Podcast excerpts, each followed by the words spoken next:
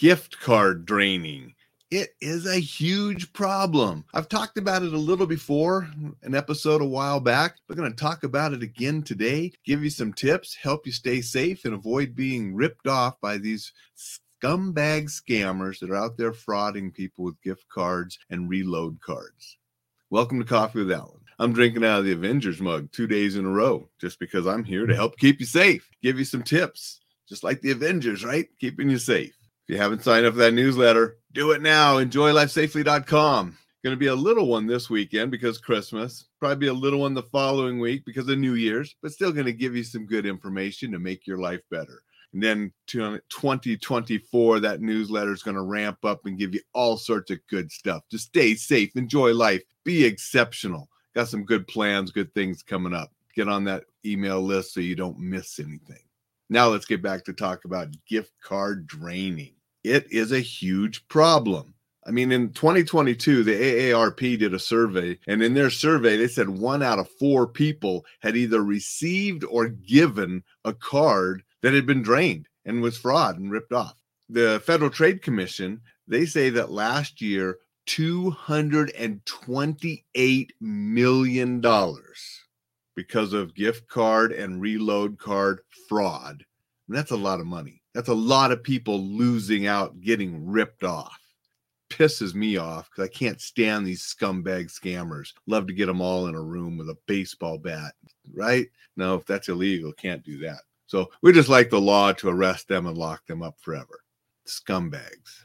Now, if you're not familiar with gift card draining, here's how it works. Scammer goes into the store, scumbag frauder, and he scratches off the and, and often they'll steal the cards and they'll take it somewhere else where then they can scratch off the code numbers and they'll get the number and the little security code. And then they they're really good at it. They cover it back up.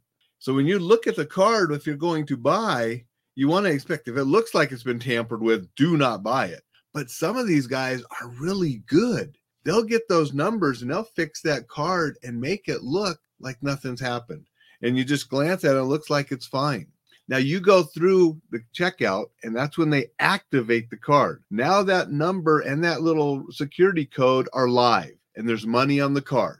Now what they do is they have the number, they have the security code. Now that the card's live, they can drain it. And that that's what goes on.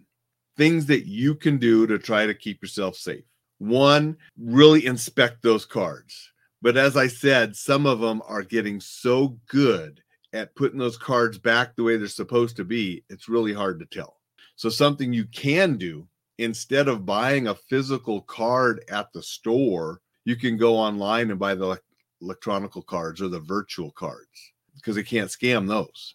Now, it's pretty easy these days because of smartphones. Costco sells gift cards, and sometimes you can get them at the discount. You know, like right now, I think you can go buy Domino's pizza gift cards. You can get a hundred dollars worth for eighty dollars, and sometimes that goes on sale. You can get a hundred dollars worth for seventy-five. Pretty good deal. Buy three, get one free, right? You get the electronic ones through the Costco website, and you can get the email and then you go to there and then you automatically can load them to your smartphone. I mean, it's really easy. They make it easy for you. So then you go to the wallet of your smartphone and there's your gift cards. You know, I bought some domino ones. They're on sale. We like to eat at Domino's. And so I bought them for myself. Why not get a hundred dollars worth of gift cards for 75? That's why I'm a member of Costco and we'll use them. They don't expire. So you can get, you, I got that email boom, you click a couple things and boom, they're in my phone. Nice and easy, and no scammer check those numbers beforehand.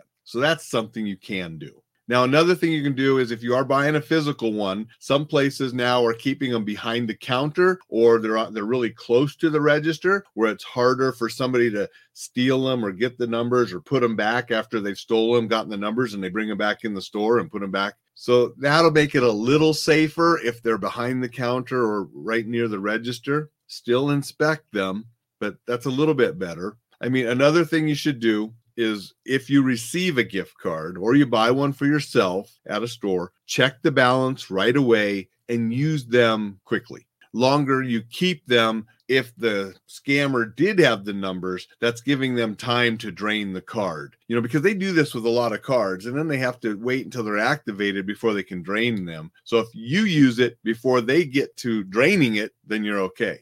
A lot of times they'll get them drained pretty fast. So you need to use them quick or check those balances and so forth just to stay on the safe side. If you're going to buy them, buy them with a credit card you know, if you're buying them at a store, use a credit card. That can make it a little easier to get your money back if it, it is frauded because you can report it to the credit card and credit cards will sometimes work with you and you can get your refund a little easier than if you had paid cash for that card and now it's a fraudulent card it's going to be more difficult to get your money back. It can be a little easier if you purchased it with a credit card because of the way the credit card handles fraud. You can report it as fraud and so forth. That will help you a little bit too. So, those are a couple things you can do. You know, really inspect it close or buy a virtual one. Buy it where it's behind the counter or near a register check the balance really quick after receiving a card, use the card quickly so that nobody has time to drain it,